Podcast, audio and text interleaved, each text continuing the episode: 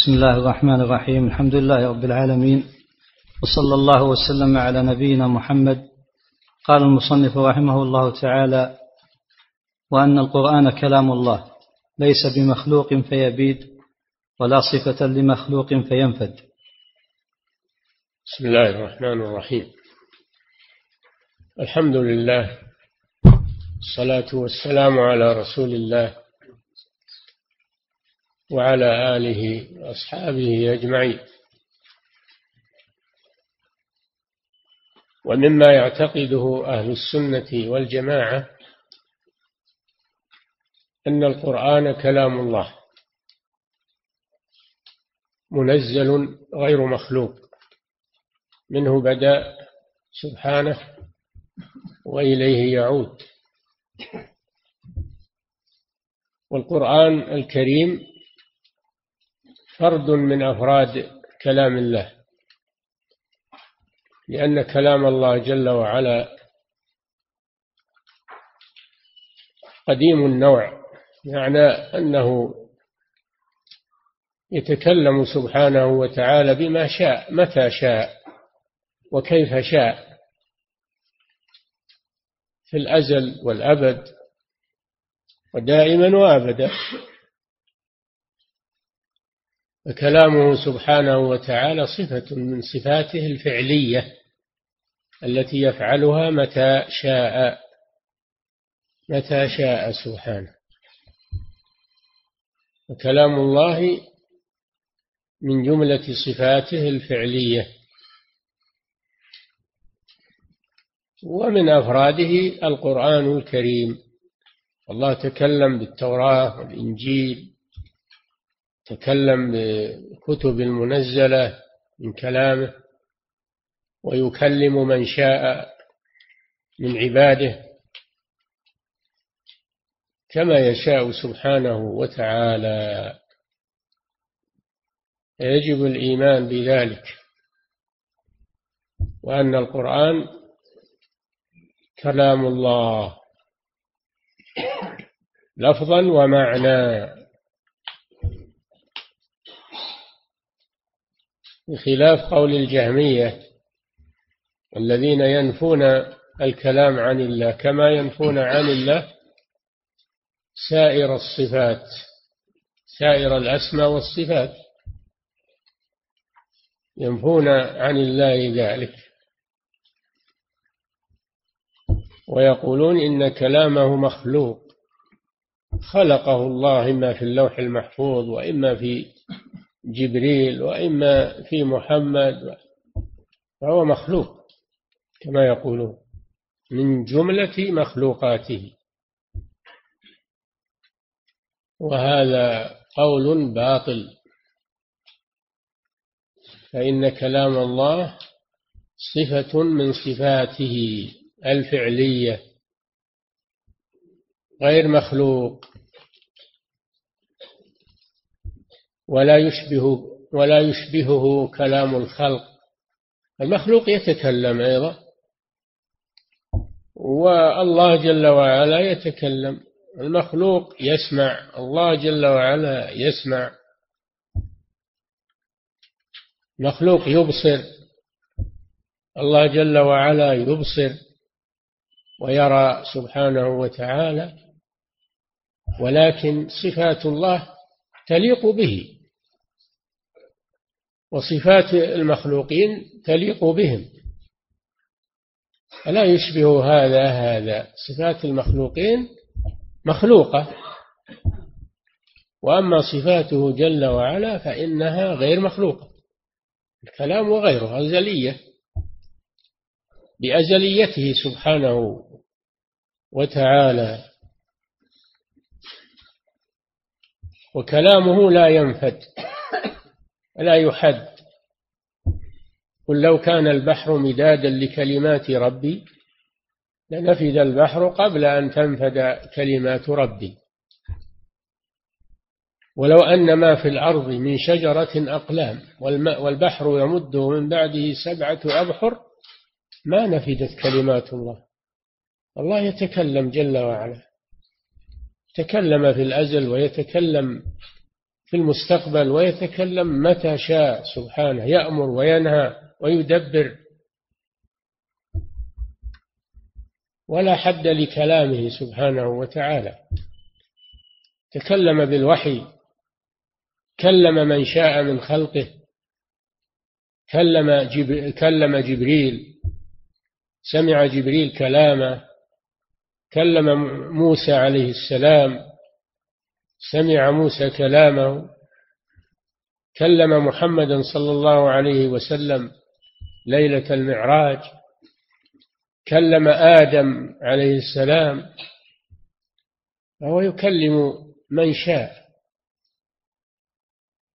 بكلام يليق بجلاله سبحانه وتعالى لا يشبه كلام المخلوقين كما أن سائر صفاته لا تشبه صفات المخلوقين. ليس كمثله شيء.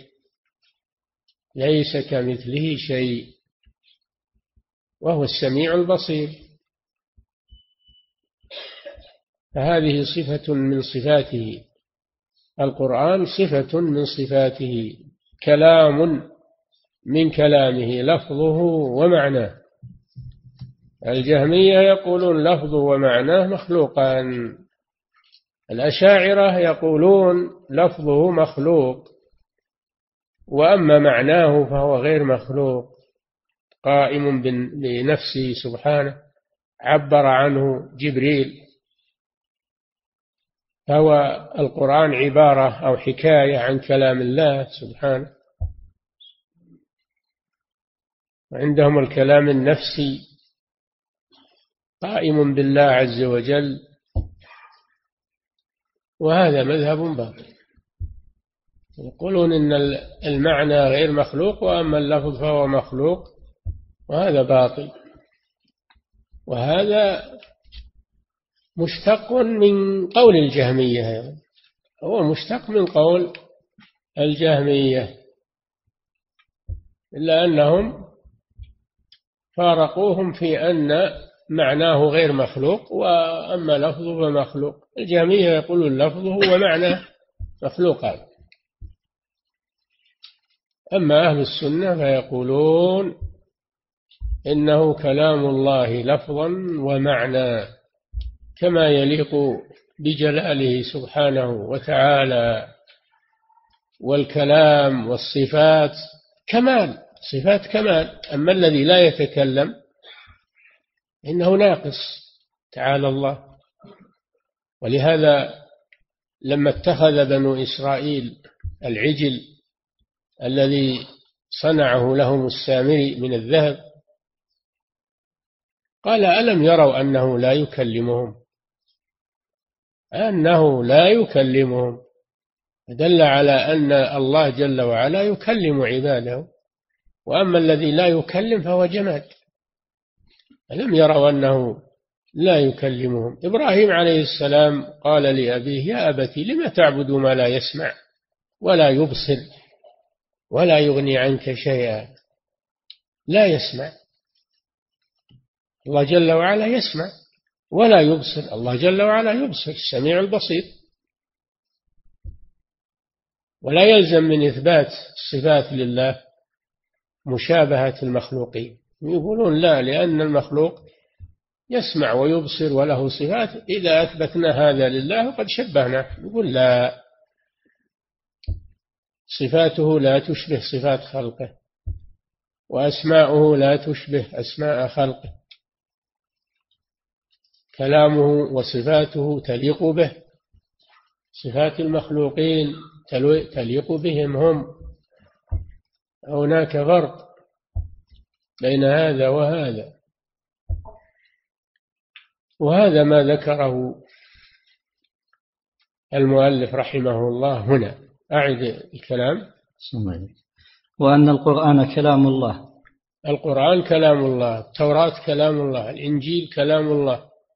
كلامه أكثر من هذا سبحانه وتعالى. نعم. ليس بمخلوق فيبيد ليس بمخلوق كما تقوله الجهمية. لأنه لو كان مخلوقا فالمخلوق يفنى. المخلوق يفنى ويبيد. على هذا يكون القرآن مخلوق ويفنى ويبيد. القرآن لا يفنى ولا يبيد. وسائر كلامه سبحانه وتعالى. نعم. ولا صفة لمخلوق ولا صفة لمخلوق فينفد. ولا صفة لمخلوق يقولون إن إنه إن القرآن إنه تكلم به عبر عنه حكاه جبريل حكاه محمد. فلو كان صفة مخلوق لو كان كذلك لكان صفة مخلوق وصفات المخلوق تنفد. الكلام الله لا ينفد لنفد البحر قبل أن تنفد كلمات ربي. كلام الله لا ينفد سبحانه وتعالى كسائر صفاته كسائر صفاته. نعم. والإيمان بالقدر خيره وشره حلوة ومره. هذا انتهى من الإيمان بالله بأسمائه وصفاته. انتقل إلى ركن آخر من أركان الإيمان وهو الإيمان بالقضاء والقدر. وهو ركن من أركان الإيمان كما في حديث جبريل. الإيمان أن تؤمن بالله وملائكته وكتبه ورسله واليوم الآخر وبالقدر خيره وشره. وبالقدر. القدر هو ما قدره الله وقضاه وكتبه في اللوح المحفوظ. كتبه في اللوح المحفوظ. هذا قدر الله جل وعلا. ومراتب الإيمان بالقضاء والقدر أربع. المرتبة الأولى مرتبة العلم أن الله علم كل شيء سبحانه وتعالى بعلمه الأزلي الذي هو موصوف به دائما وأبدا. علم ما كان وما يكون. المرتبة الثانية أن الله كتب في اللوح المحفوظ. كتبه في اللوح المحفوظ. كل ما يجري. كل ما جرى ويجري. وهو مكتوب في اللوح المحفوظ. المرتبة الثالثة مرتبة المشيئة. أن الله إذا شاء إيجاد هذا المقدر في وقته فإنه يوجده سبحانه وتعالى بمشيئته. لا يكون في ملكه ما لا يريد وما لا يشاء ولا يقع ما لا يريد كله أراده الله جل وعلا. مرتبة الرابعة مرتبة الإيجاد والخلق. مرتبة الإيجاد والخلق الله خالق كل شيء. والله خلقكم وما تعملون. الله هو الخالق جل وعلا. خلق كل شيء. مما كان ومما يكون. هذه مراتب الإيمان بالقضاء والقدر. من جحد واحدة منها فقد كفر. ما أصاب من مصيبة في الأرض ولا في أنفسكم إلا في كتاب. هذا هو اللوح المحفوظ. من قبل أن نبرأها أي نخلقها هذه المرتبة؟ المرتبة الثالثة أو الرابعة المرتبة الرابعة. من قبل أن نبرأها إن ذلك على الله يسير. يسير عليه أنه علم كل شيء وأنه خلق كل شيء وأنه قدر كل شيء وكتب كل شيء يسير عليه سبحانه وتعالى.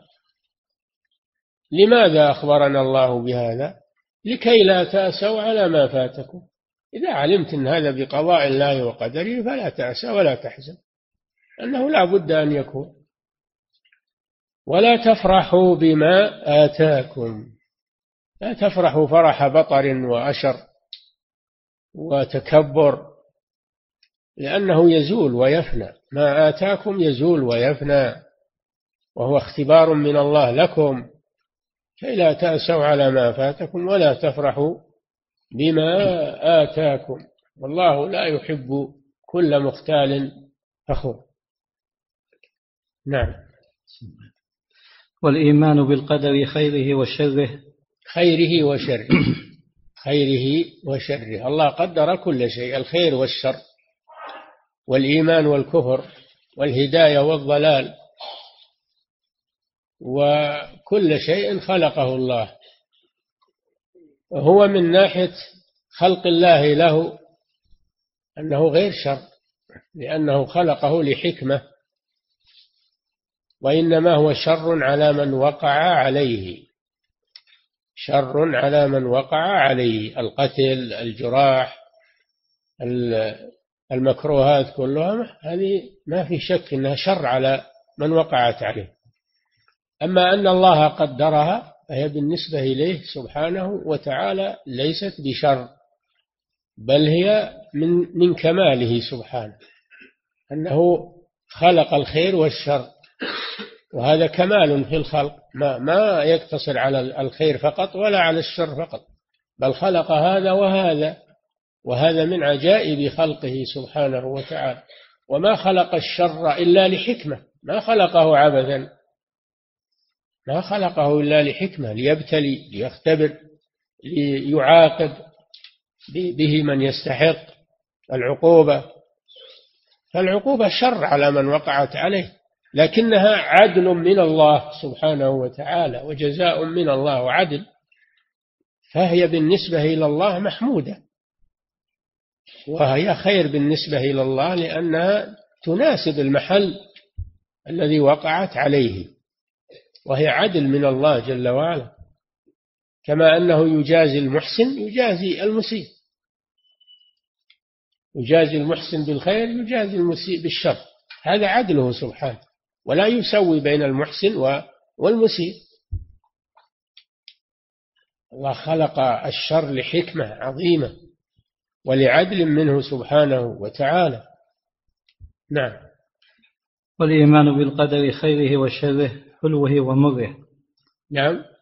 والإيمان بالقدر خيره وشره. يعني يجب الإيمان بالقدر خيره وشره لا يؤمن بالخير فقط. بل يؤمن بالخير والشر كله من الله سبحانه وتعالى. وهو بالنسبة إليه كمال وليس شرا لأن الله خلقه لحكمة. نعم. والإيمان بالقدر خيره وشره حلوة ومره. حلوة ومره على العباد. حلو ومر من جهة العباد. الشر مر والخير حلو كله من الله سبحانه وتعالى. الله خلق المتضادات. لحكمة منه سبحانه وتعالى. نعم. حتى تعرف قدرته ومشيئته وحكمته سبحانه وتعالى. نعم. وكل ذلك قد قدره الله ربنا. كل ذلك الخير والشر قد حلوة ومره كله قد قدره الله. نعم. ومقادير الأمور بيده. كل مقادير الأمور بيد الله سبحانه وتعالى. ليس هناك شيء بغير قدر الله كما تقوله المعتزل الذين يقولون إن الله ما خلق إلا الخير وأما الشر فلم يخلقه وإنما العبد هو الذي يخلق الكفر والمعاصي يخلقها دون أن الله خلقها من باب التنزيه لله بزعمهم لأنهم ما عرفوا حكمة الله جل وعلا في المخلوقات. ويقيسونه على خلقه جل وعلا هذا باطل. المعتزلة يخرجون الكفر والشر من القضاء والقدر ويقولون إن العبد هو الذي يوجد هذه الأشياء ويأتي بها دون أن يقدرها الله عليه. نعم. ومقادير الأمور بيده ومصدرها عن قضائه. مقادير الأمور كلها بيده. وخلق كل شيء فقدره تقديرا.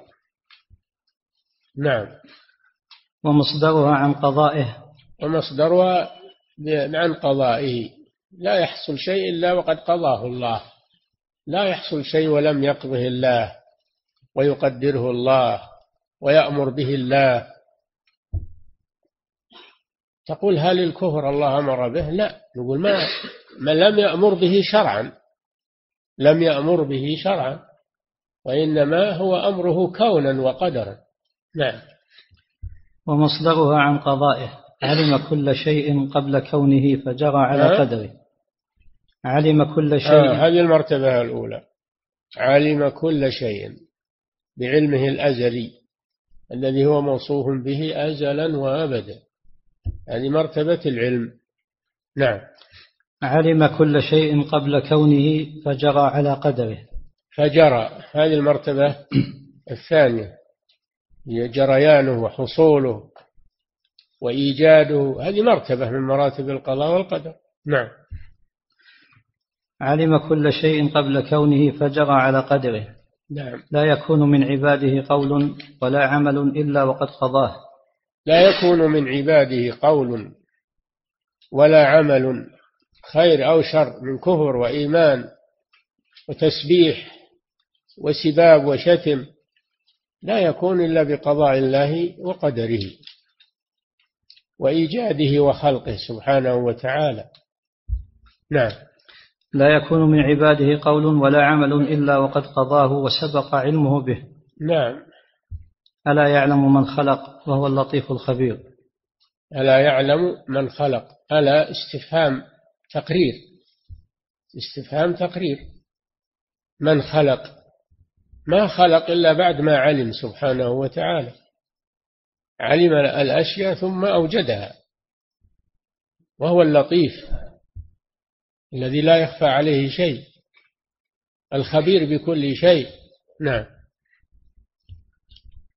يضل من يشاء فيخذله بعدله. أه؟ يضل من يشاء فيخذله بعدله.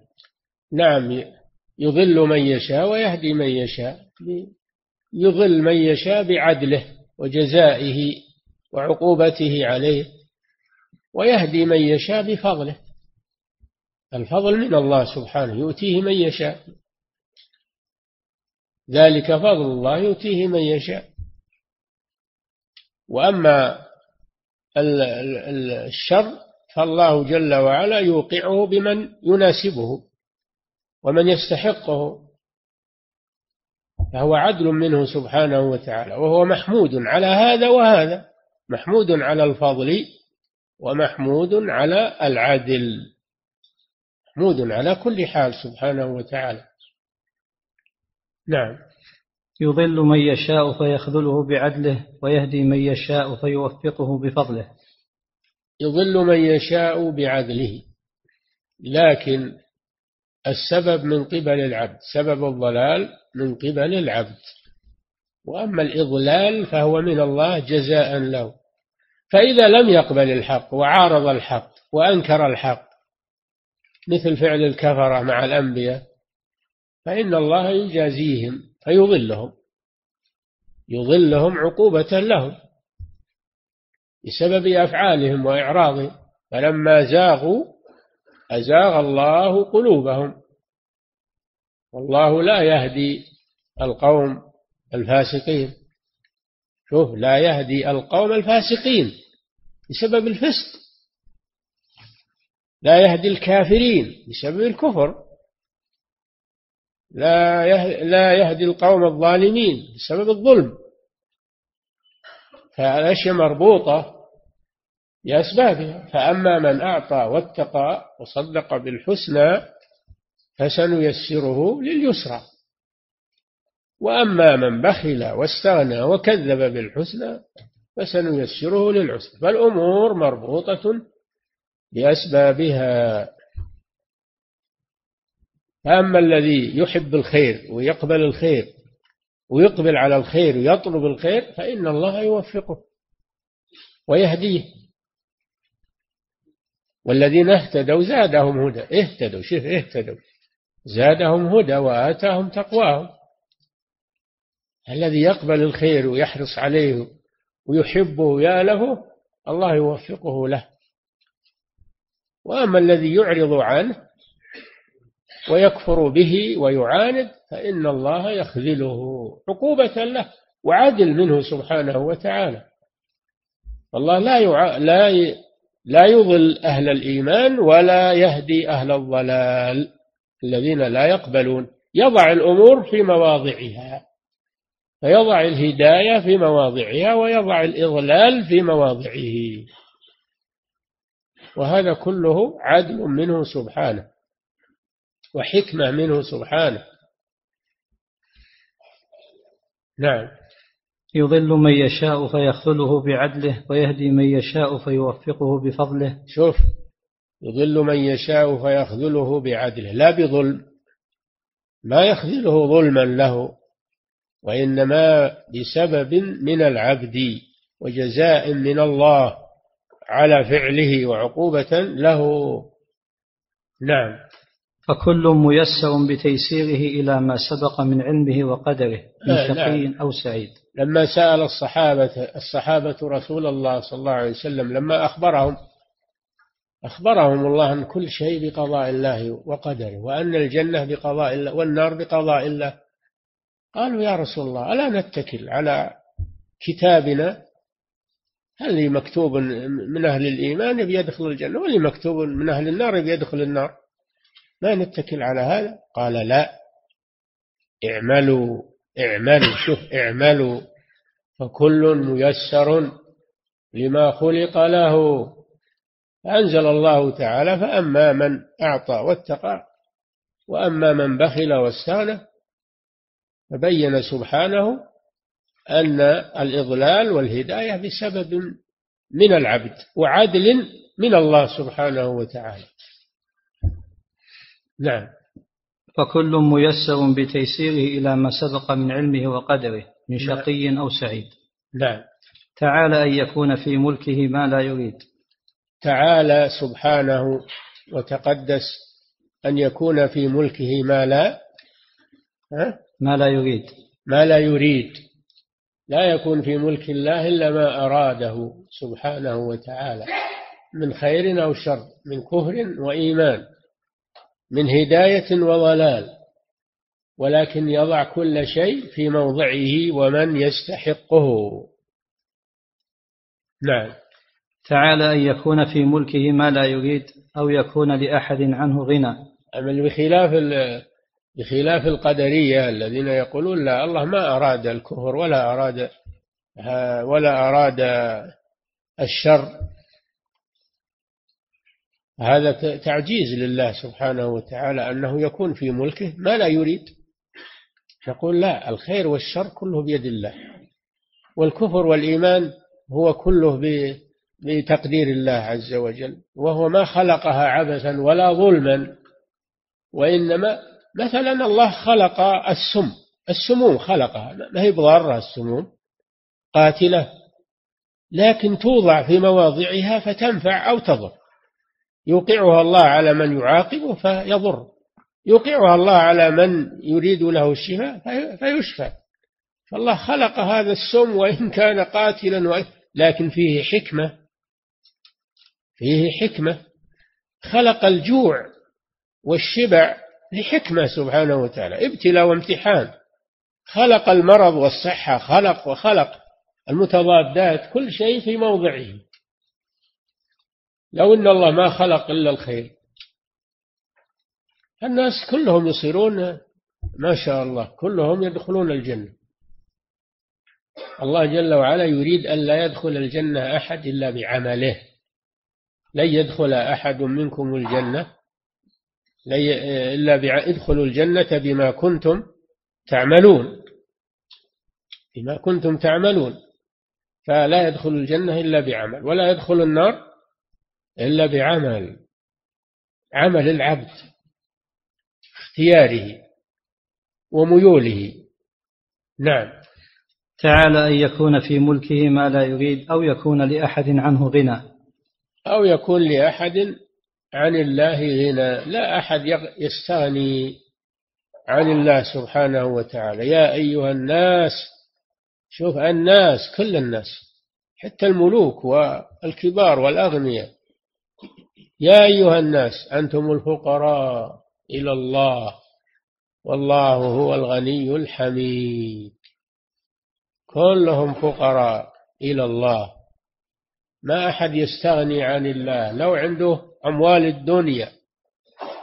ما يستغني عن الله. من الذي يبقي له أمواله؟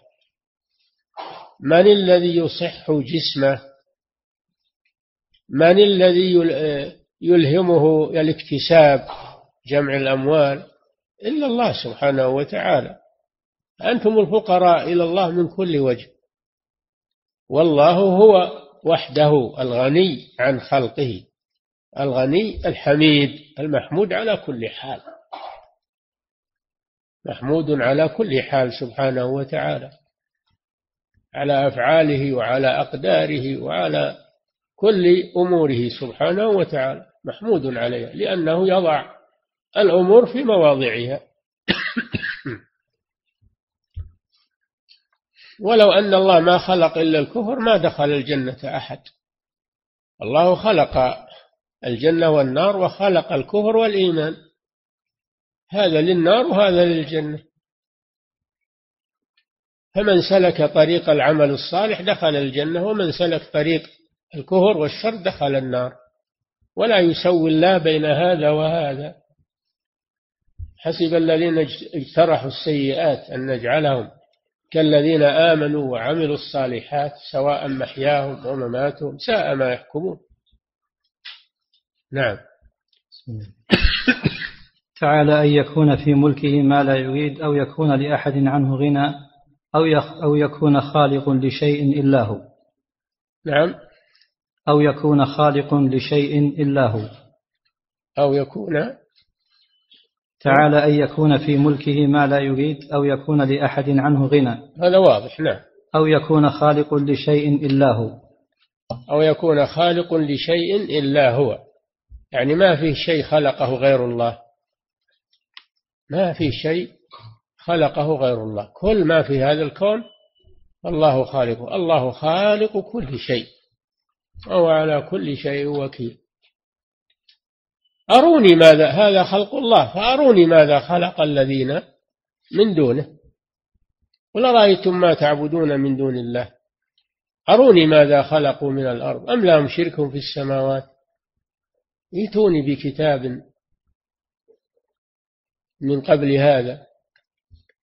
دليل على هذا إن, إن, إن هذا خلقه فلان أو علان. هاتوا دليل. ما استطاعوا. هذا تحدي من الله جل وعلا.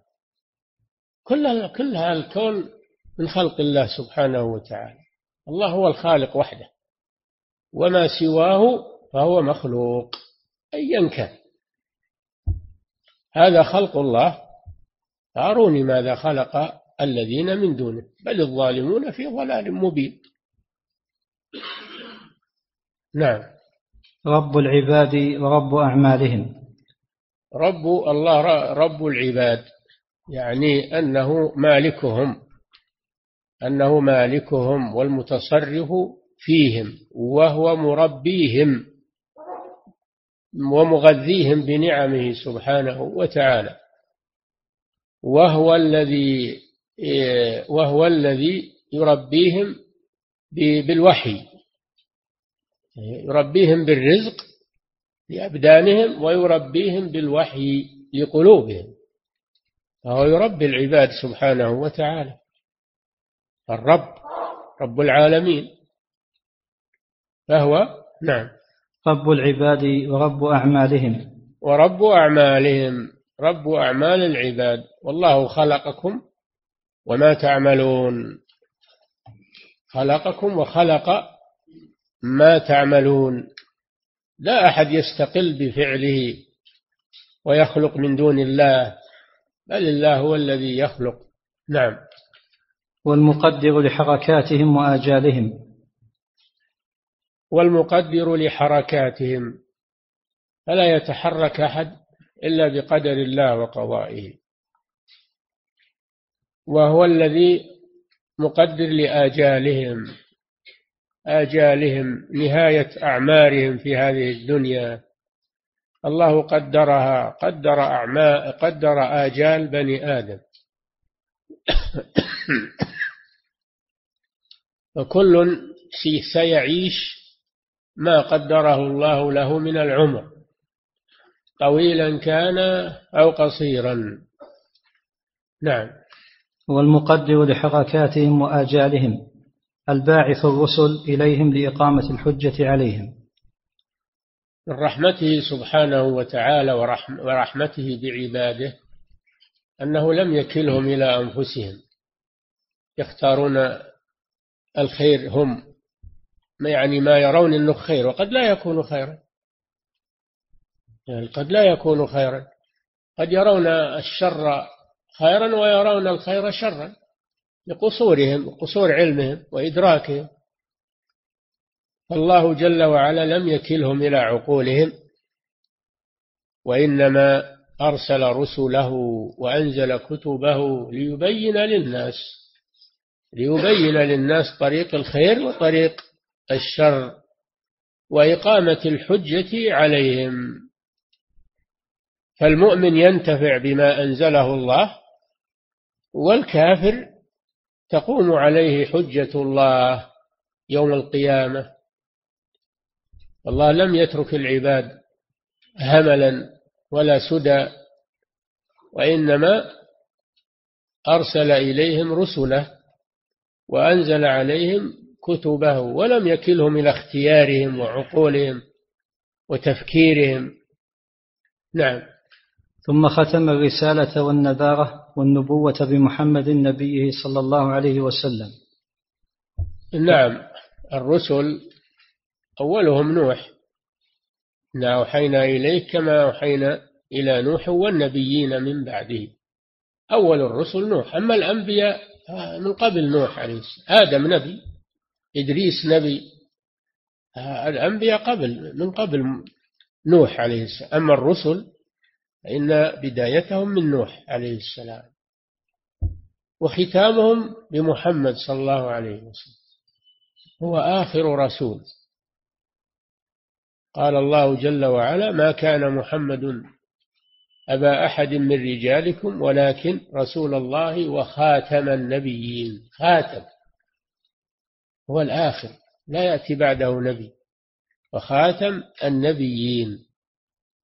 وقال صلى الله عليه وسلم وأنا خاتم النبيين. لا نبي بعدي. هو نبي آخر الخلق. إلى أن تقوم الساعة.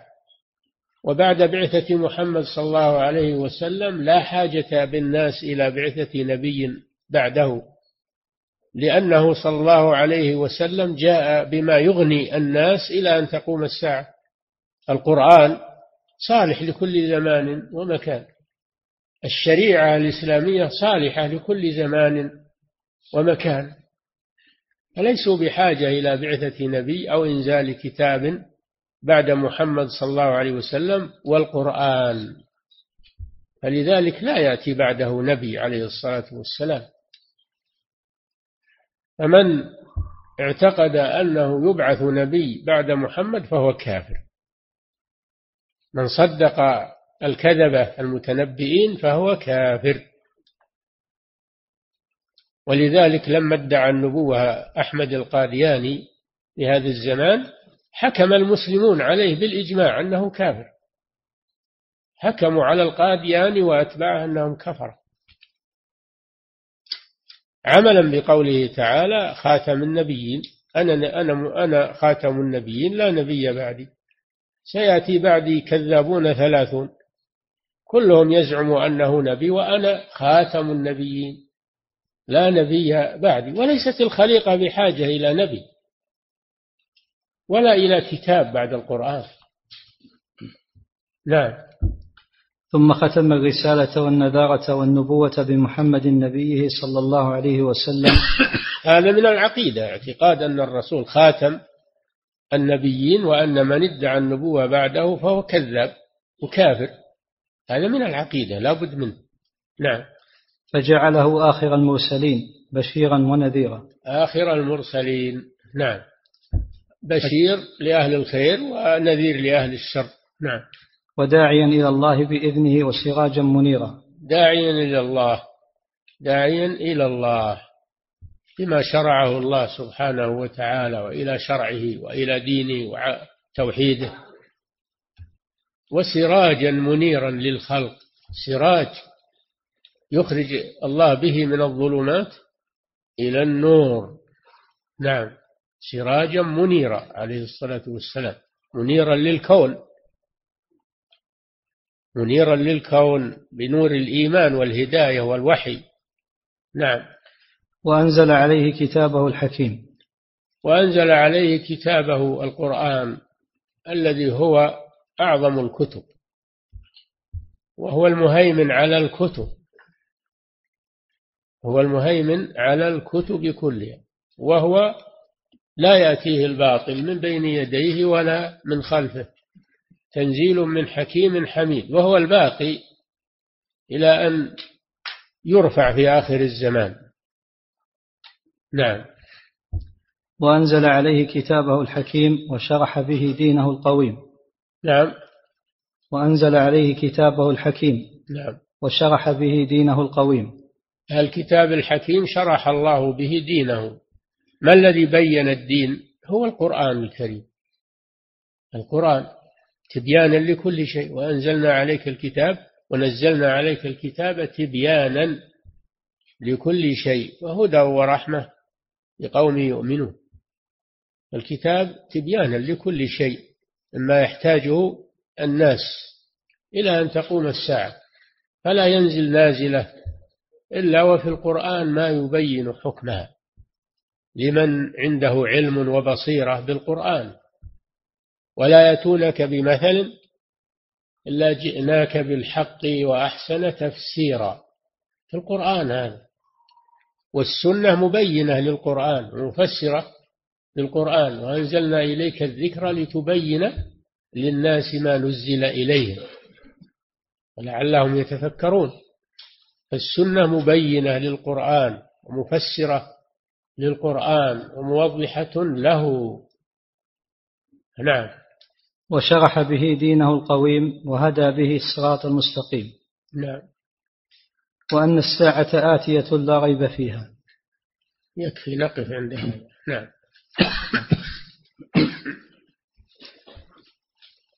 أسأل الله إليك. يقول السائل كيف نجمع بين قوله تعالى ادخلوا الجنة بما كنتم تعملون وقوله عليه الصلاة والسلام لن يدخل الجنة أحدكم بعمله.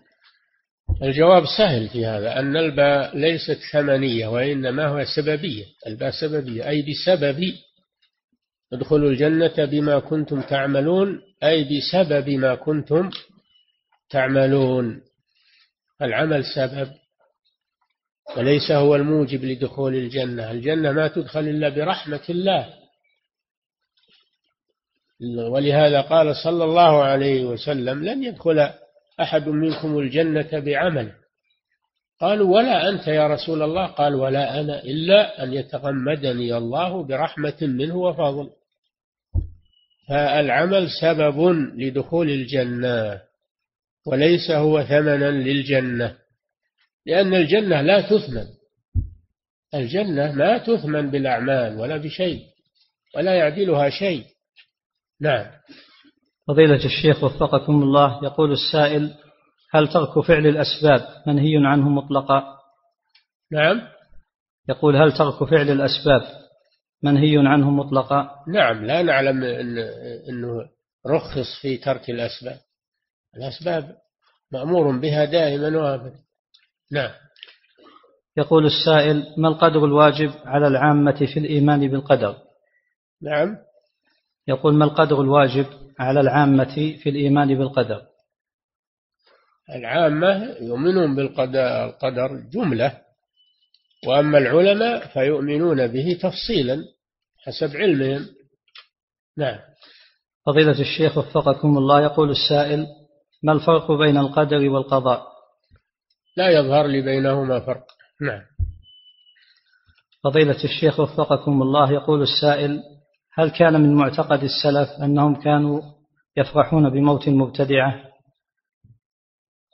هل كان؟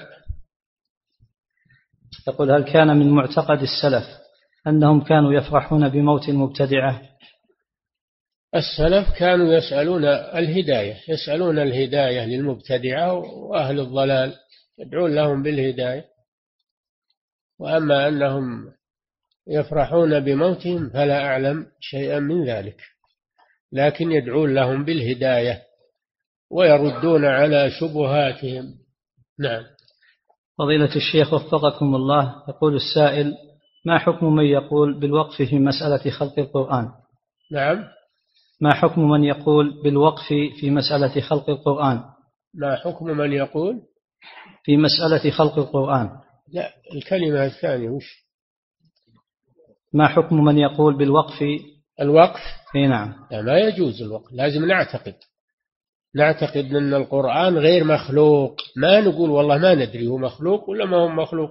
هذا كفر والعياذ بالله. كفر هذا. مثل اللي يجزم أنه مخلوق سواء. هذا متردد. لا بد أن يجزم ويعتقد ويؤمن أن القرآن غير مخلوق وأنه كلام الله جل وعلا. وهو من صفاته وصفاته غير مخلوقة. نعم. فضيلة الشيخ وفقكم الله يقول السائل يستدل أهل الباطل بهذه الآية. ها؟ يستدل أهل الباطل بهذه الآية قال تعالى خالق كل شيء. ويقولون أن القرآن من ضمن الخلق فبماذا نرد عليهم؟ القرآن من صفات الله فلا يدخل في الأشياء المخلوقة. القرآن صفة من صفات الله فلا يدخل في الأشياء المخلوقة. صفاته لا تدخل في المخلوقات. نعم. فضيلة الشيخ وفقكم الله بصفاته. الله بصفاته خالق وما سواه مخلوق. نعم. فضيلة الشيخ وفقكم الله. يقول أجل, السائل أجل قل الله خالق كل شيء والله شيء. إذا الله مخلوق. من قال هذا؟ لا يجوز الكلام هذا. نعم. فضيلة الشيخ وفقكم الله. يقول السائل قال المصنف رحمه الله تعالى الباعث الرسل إليهم لإقامة الحجة عليهم. هل من لم تبلغه الحجة والإسلام الآن في عصرنا يكون معذورا بجهله؟ إذا وجد من لم تبلغه الحجة فهذا من أهل الفترة. إذا وجد على فرض من لم تبلغه الحجة ومات على ذلك فهو من أهل الفترة. لكن الغالب أنه ما يوجد الآن من لم تبلغه الحجة. لأن وسائل الإعلام انتشرت والدعاة انتشروا. ما من ما من بلد في الأرض إلا وفيه مسلمون الآن. ولا لا؟ ما ما في بلد الآن ما فيه مسلمون. وهذا نشر للدعوة إلى الله عز وجل وتبليغ. نعم. فضيلة الشيخ وفقكم الله يقول السائل هل الكفر والإيمان مخلوقين؟ من خلق الله سبحانه وتعالى. الله خالق كل شيء. الله خلق الكفر وخلق الإيمان لحكمة. يقول خلق وقدر وأوجد الكفر والإيمان لحكمة. نعم. فضيلة الشيخ وفقكم الله يقول السائل هل هذا التعريف صحيح؟ التوحيد إفراد الله بما يختص به. لا وش؟ لا. هذا مجمل ولا يعطي شيئا. التوحيد هو إفراد الله بالعبادة.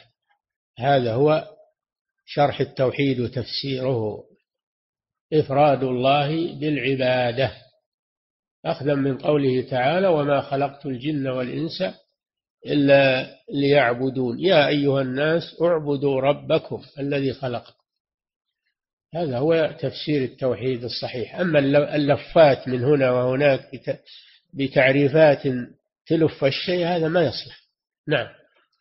فضيلة الشيخ وفقكم الله يقول السائل ما الحكمة في خلق الشر؟ الحكمة في خلق الشر مثل الحكمة في خلق الدواء الكريه. الدواء الكريه هذا لماذا خلقه كريه؟ ها؟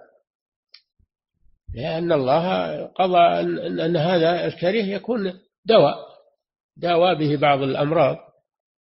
يقال أن رجلا إن ملكا من الملوك المتكبرين رأى خنفسا تمشي فقال لماذا خلقت هذه؟ فأراد الله أن يصيبه مرض عجز عنه أطباء العالم. جاءه طبيب وقال هذا لا يبرأ إلا بأن تأتي بخنفسة تحرقها ثم تذر رمادها على هذا هذا المحل. فجاب اضطر أنه يجيب الخنفسة ويحرقها ويذرها على جسمه. فشفاه الله. نعم.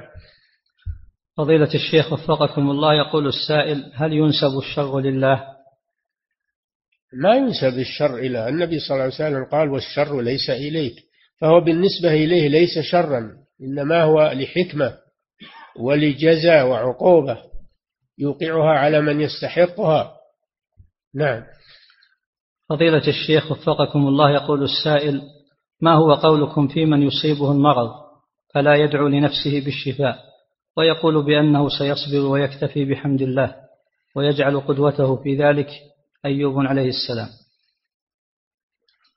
أيوب عليه السلام دعا ربه مسني الضر وأنت أرحم الراحمين. وأيوب إذ نادى ربه أني مسني الضر وأنت أرحم الراحمين. قال الله جل وعلا فاستجبنا له. استجبنا دعاءه. ما ما ترك الدعاء. نعم. فضيلة الشيخ ولا أحد يستغني عن الدعاء أبدا. والدعاء عبادة أعظم أنواع العبادة هو الدعاء. نعم. فضيلة الشيخ وفقكم الله يقول السائل في الحديث أن سورة البقرة وآل عمران تأتيان يوم القيامة تحاجان عن صاحبهما. أليس يدل هذا على أنهما مخلوقان؟ لا يأتيان يحاجان لمن عمل قرأهما وعمل بهما لأنهما حجة من الله.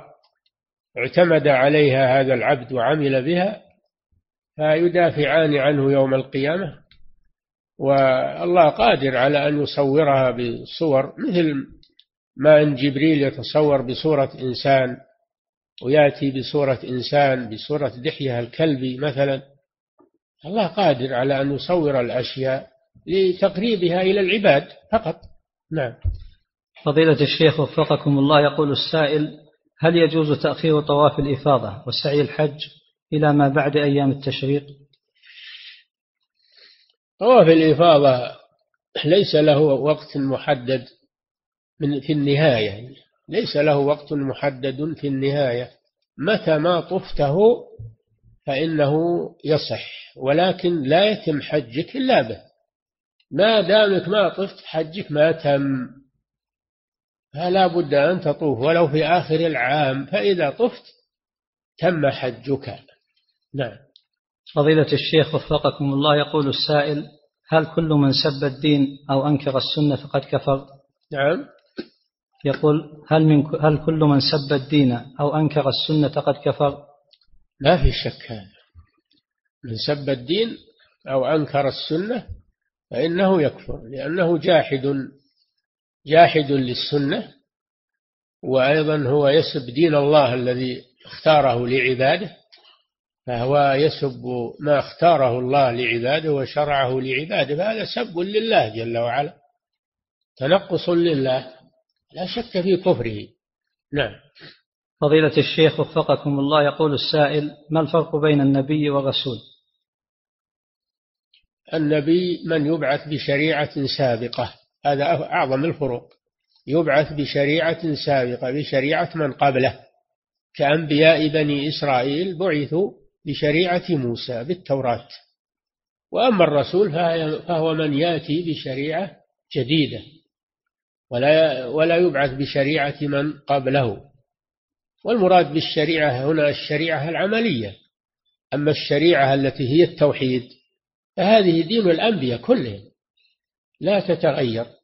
أما الشرائع التي هي آه، الأحكام الفرعية فهذه تتغير بحسب مصالح العباد في كل وقت بحسبه لكل أجل كتاب يمحو الله ما يشاء ويثبت وعنده أم الكتاب.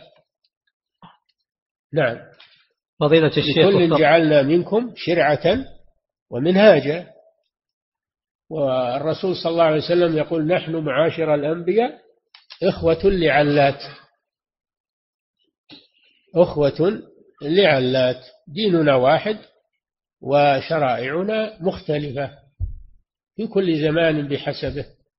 فلما بعث محمد صلى الله عليه وسلم صارت شريعته هي الشريعة الكافية للناس إلى أن تقوم الساعة ما هم بحاجة إلى شريعة ثانية كما أنهم ليسوا بحاجة إلى نبي بعد محمد صلى الله عليه وسلم نعم فضيلة الشيخ وفقكم الله يقول السائل هل العلم في في هذا الزمن يزيد أم ينقص؟ ها؟ يقول هل العلم في هذا الزمن يزيد أم ينقص؟ هنا. العلم؟ هنا. العلم يزيد بالتعلم وينقص بالجهل ما في شك في كل زمان. نعم. فضيلة الشيخ يقول كل ما تعلمت زاد علمك وكل ما تركت التعلم والمذاكرة نقص علمك ونسيته. نعم. فضيلة الشيخ وفقكم الله يقول السائل ما هو الأفضل إذا دخل الشخص والإمام في الركعة الأخيرة في التشهد الأخير؟ هل يصلي مع الإمام أم يقيم جماعة ثانية؟ إذا كان يعلم أن هناك أناس سيأتون فإنه ينتظر حتى يقيم جماعة بعد سلام الإمام. ما هو بيقيمونها والإمام ما بعد سلم يقيمونها بعد سلام الإمام. أما إذا كان لا يدري عن أحد فإنه يدخل مع الإمام ولا يفوت ما أدركه. يدخل مع الإمام ويحصل على الفضيلة. والمتابعة للإمام ويكمل صلاته نعم. فضيلة الشيخ وفقكم الله يقول السائل أنا مبتدئ في طلب العلم. يقول السائل أنا مبتدئ في طلب العلم. نعم. فبماذا تنصحوني ننصحون ننصحك بأنك تبدأ مع المختصرات على المشايخ. مختصرات الفنون. تقرأها على المشايخ ويشرحونها لك. هذا إذا كنت في غير دراسة نظامية. أما الدراسة النظامية في المدارس والمعاهد والكليات فإنك تعتني بالمقررات. المقررات التي قررت للدراسة في كل مرحلة بحسبها. نعم. فضيلة الشيخ وفقكم الله يقول السائل ما حكم قول الخطيب أقم الصلاة؟ لا داعي لهذا لأنه انتهاء الخطبة ونزوله من المنبر معناه إقامة الصلاة. لماذا يقول أقم الصلاة؟ وأيضا هذا الشيء لم يرد. هذا لم يرد فيما أعلم. نعم. فضيلة الشيخ وفقكم الله يقول السائل ما حكم مشاهدة المباريات على التلفاز؟ ما المباريات ما فيها فائدة. وضياع الوقت فيها ضياع إهدارا للوقت. وربما تشاهد منكرات فيها. لا خير فيها. ووقت المسلم وقت المسلم أثمن من أن يضيعه في هذه الترهات. ما هي الفائدة من هذه المباريات؟ والله ما أشوف فائدة. لا دينية ولا دنيوية. نعم. فضيلة الشيخ وفقكم الله يقول السائل إذا زرت مريضا فهل الأفضل وعظه؟ يقول إذا زرت مريضا فهل الأفضل وعظه وتذكيره بالله أم أسليه بالكلام وأخفف عنه؟ كلاهما. كلا تجمع بين هذا وهذا. أن تسليه وأن تفتح له باب الأمل وأنت إن شاء الله طيب واليوم أنت أحسن. إلى آخر فلان شفاه الله وفلان مريض وشفاه الله.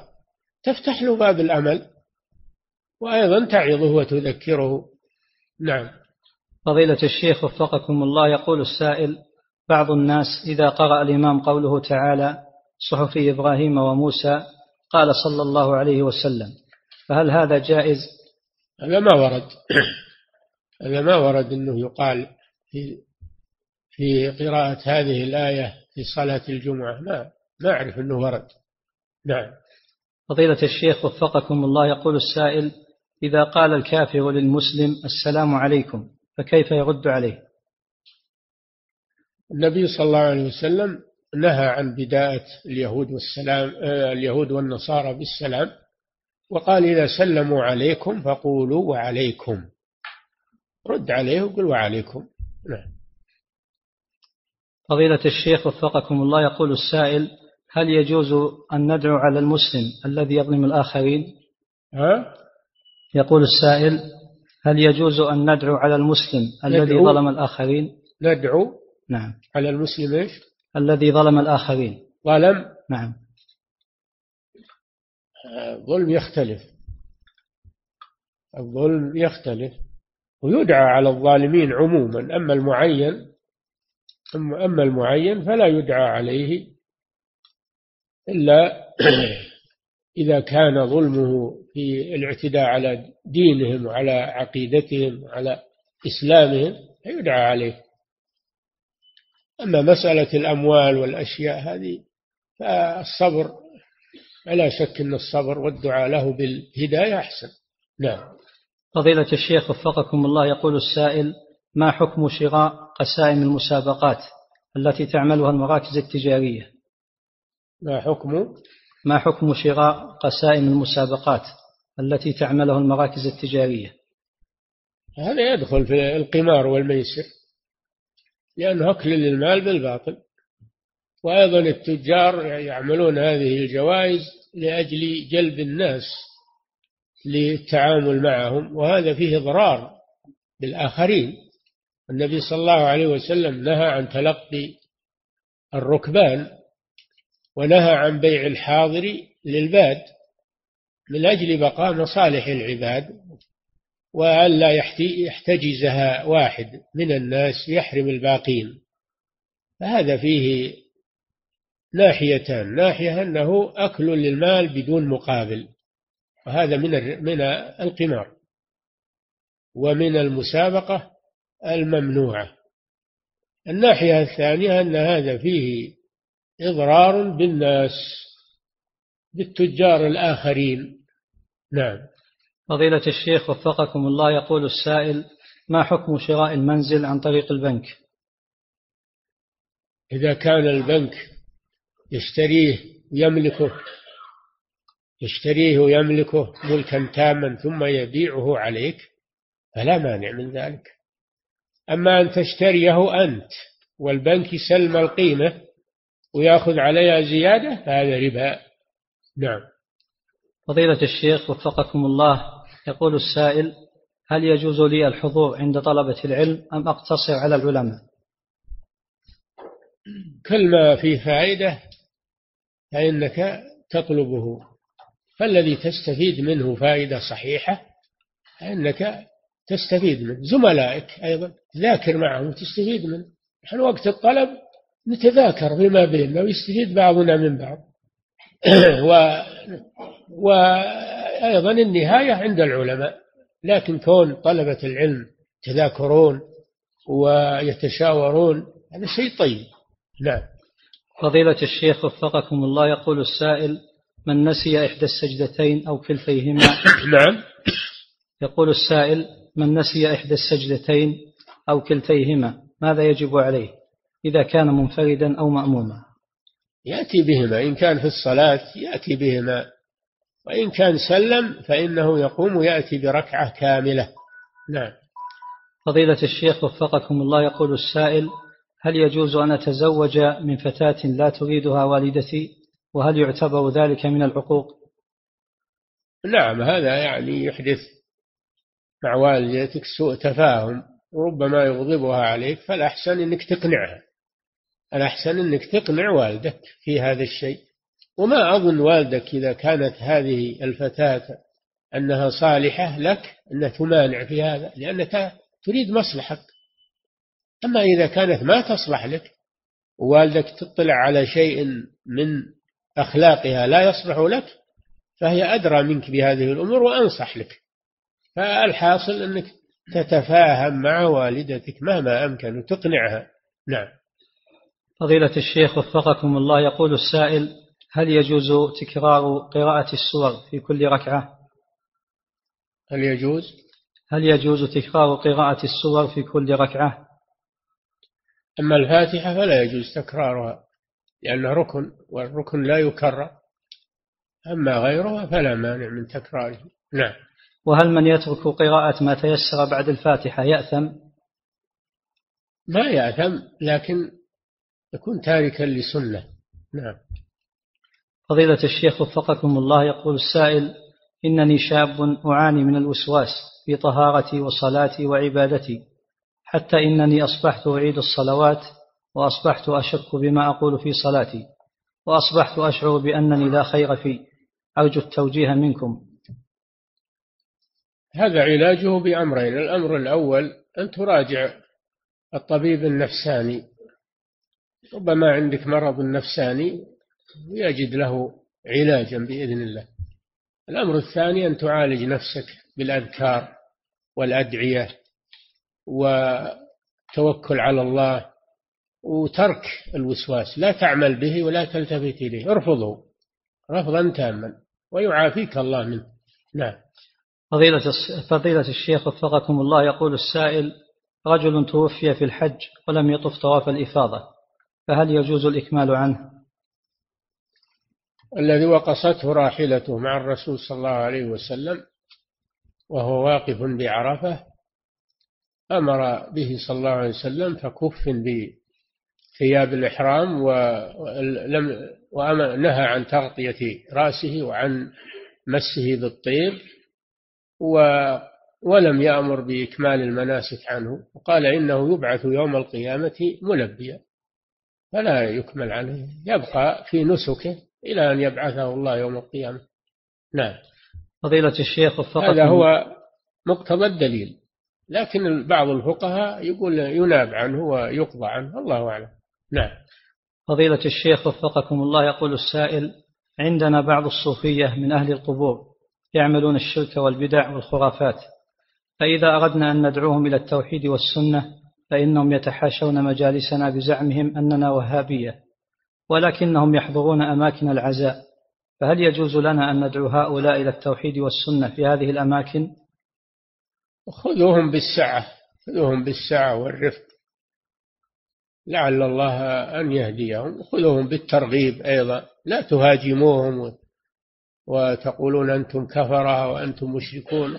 خذوهم شيئا فشيئا بالهدوء بالحكمة بالرفق. لعل الله أن يهديهم. نعم. فضيلة الشيخ وفقكم الله يقول السائل أريد طلب العلم. ولكن علي مسؤولات ولكن علي مسؤوليات. يقول أريد طلب العلم ولكن علي مسؤوليات أسرية. فبماذا تنصحني؟ علي مسؤوليات؟ أسرية. أسرية نعم. طلب العلم ما يأخذ كل وقتك. اطلب العلم في في وقت واطلب الرزق في وقت آخر. اجعل لهذا وقت ولهذا وقت. طلب العلم ما يأخذ منك وقت كثير. ما يأخذ منك وقت كثير. نعم. فضيلة الشيخ وفقكم الله يقول السائل في الحديث لا صلاة لمنفرد خلف الصف. فهل إذا لم أجد فرجة أسحب أحد المصلين من الصف الأخير أم أصلي منفردا؟ الحديث لا صلاة لفذ خلف الصف. وهذا يدل على أنه ما يجوز للإنسان يصلي وحده خلف الصف. وأنت حاول أنك تدخل في الصف إن أمكن. أو عن يمين الإمام أو انتظر حتى يدخل من يصف معك. ولا تصف وحدك.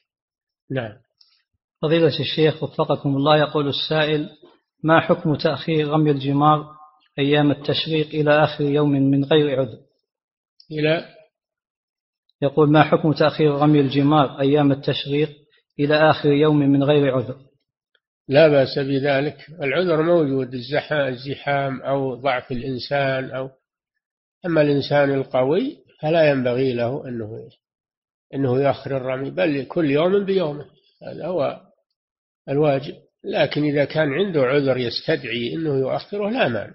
كون مريض كبير سن أو امرأة عاجزة حتى يزول الزحام لا بأس. يجوز. تأخيره إلى آخر يوم للحاجة. نعم.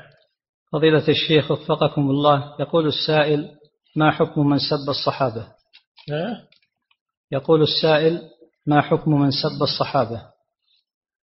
من سب الصحابة عداوة لهم وبغضا لما لدينهم فهو كافر. أما من سبهم لأمور شخصية أمور شخصية فهذا ضال يعتبر من الضلال. يعتبر من الضلال. ويبين له أنه ربما أنه يقلد بعض الفسقة وبعض أهل الضلال في هذا ويصدق ما يقال فيبين له بينوا للناس هذا الأمر. علموهم العقيدة. اشرحوا لهم العقيدة الصحيحة. نعم. فضيلة الشيخ وفقكم الله يقول السائل حججت بيت الله قبل ثلاث سنوات تقريبا. ها؟ يقول حججت إلى بيت الله قبل ثلاث سنوات تقريبا ولم أطف طواف الإفاضة حتى الآن. كم؟ يقول؟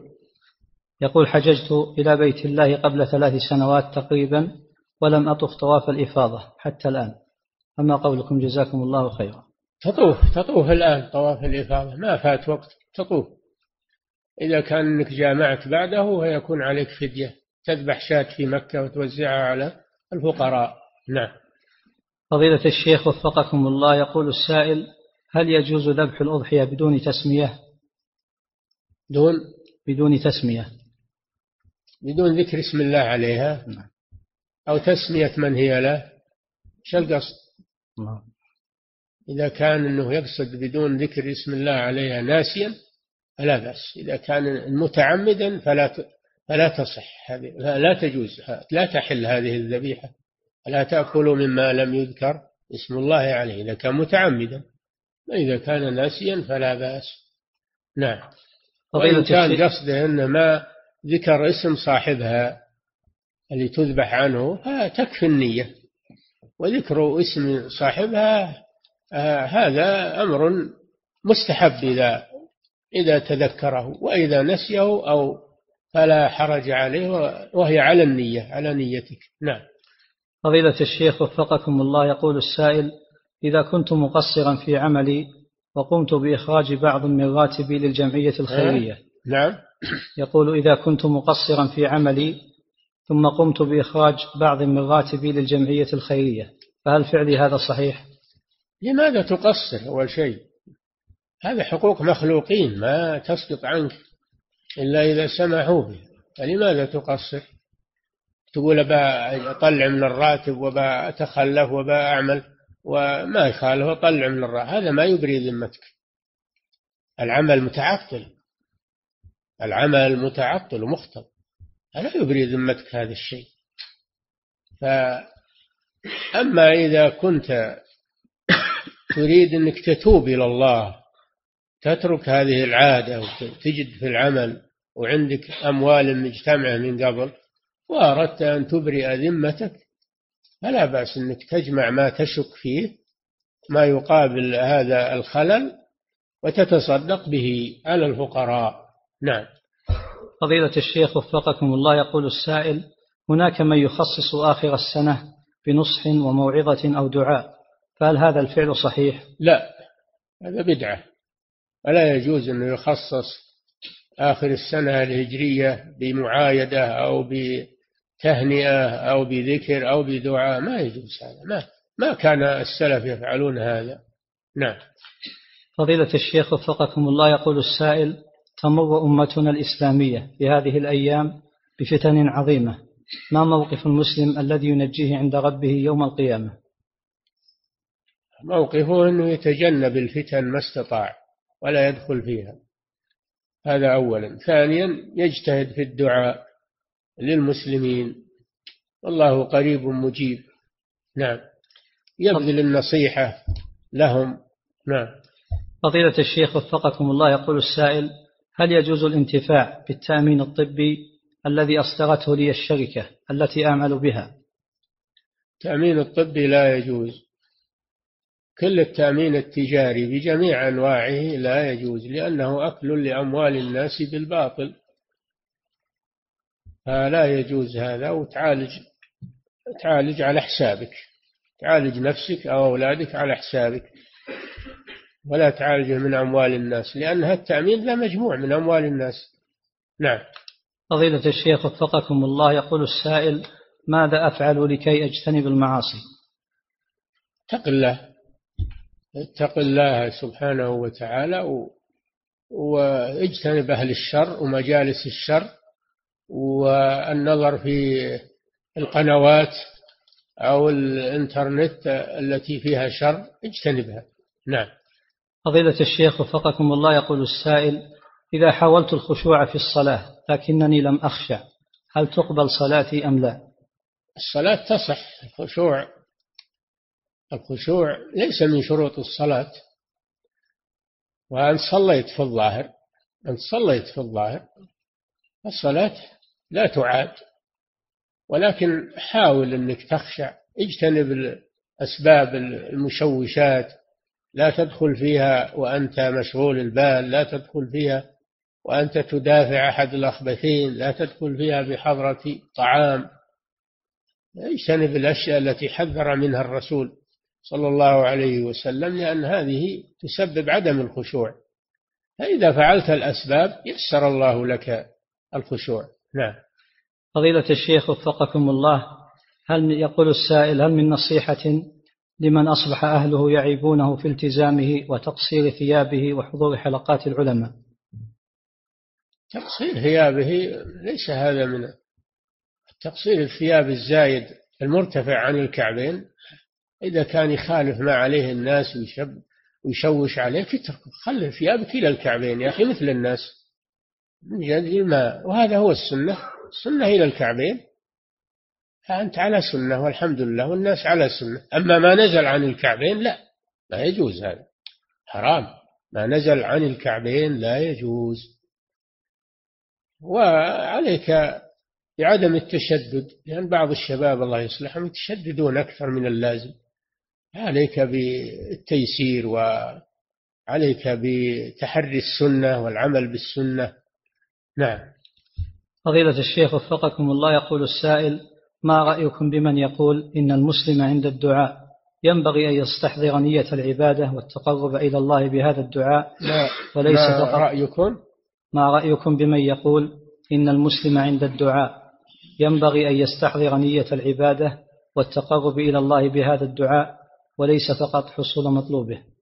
نعم هذا مطلوب لأن الدعاء عبادة فلا بد أن ينويه وأن يتقرب إلى الله به وأن يقصد حصول حاجته. نعم. فضيلة الشيخ وفقكم الله يقول السائل ما حكم قول دع الأيام تفعل ما تشاء إيه هذا بيت للشافعي رحمه الله. دع الأيام تفعل ما تشاء ولكن آخر البيت يفسر. وطب نفسا بما حكم القضاء. طب نفسا بما حكم القضاء. الشافعي رحمه الله رد هذا إلى القضاء والقدر. تطيب نفسك إذا علمت أن الله قدره فلا تجزع. نعم. فضيلة الشيخ وفقكم الله يقول السائل ما حكم قولهم تشتاق لك الجنة؟ عند ما حكم قولهم تشتاق لك الجنة؟ عندما يقال له اشتقنا لك. إيش يدريه ان الجنة تشتاق له؟ لكن يقول نرجو الله أن تكون من أهل الجنة وأن يدخلك الجنة. طيب أما يخبر عن الجنة بأنها تشتاق له هذا تقول على الله جل وعلا. نعم. فضيلة الشيخ وفقكم الله يقول السائل عند شراء لبلاط من بعض المحلات. أه؟ يقول عند شراء لبلاط من بعض المحلات ويزيد منه بعض الشيء أوجعه إليهم فيخصمون منه عشرة, عشرة بالمئة من قيمته. إيش يقول؟ يقول عند شراء لبلاط من بعض المحلات. شراء إيش؟ بلاط. بلاط. من بعض المحلات. إيه؟ أعيد الزائد إليهم ثم يخصمون مني عشرة بالمئة. فما حكم عملهم ذلك؟ الزائد ملك لك. وخرج عن ملكهم أنت شاريه فإذا اصطلحتم على رده مع رد شيء من القيمة فلكم ذلك. هذا صلح بينكم. نعم. انتهى الشيخ. والله تعالى أعلم وصلى الله وسلم على نبينا محمد وعلى آله وصحبه.